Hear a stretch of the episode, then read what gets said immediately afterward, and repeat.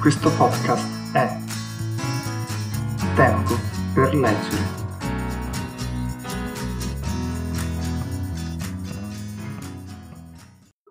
Buongiorno, vorrei cominciare con una bellissima frase di Daniel Pennac. Il tempo per leggere, come il tempo per amare, dilata il tempo per vivere.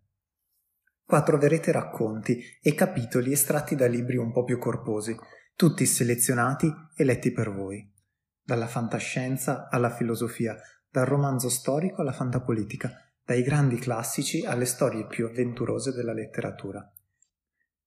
In questo podcast amatoriale troverete una piccola antologia in formato audiolibro che vi faccia compagnia in ogni momento della giornata e caso mai non vi rivedessi, buon pomeriggio, buonasera e buonanotte.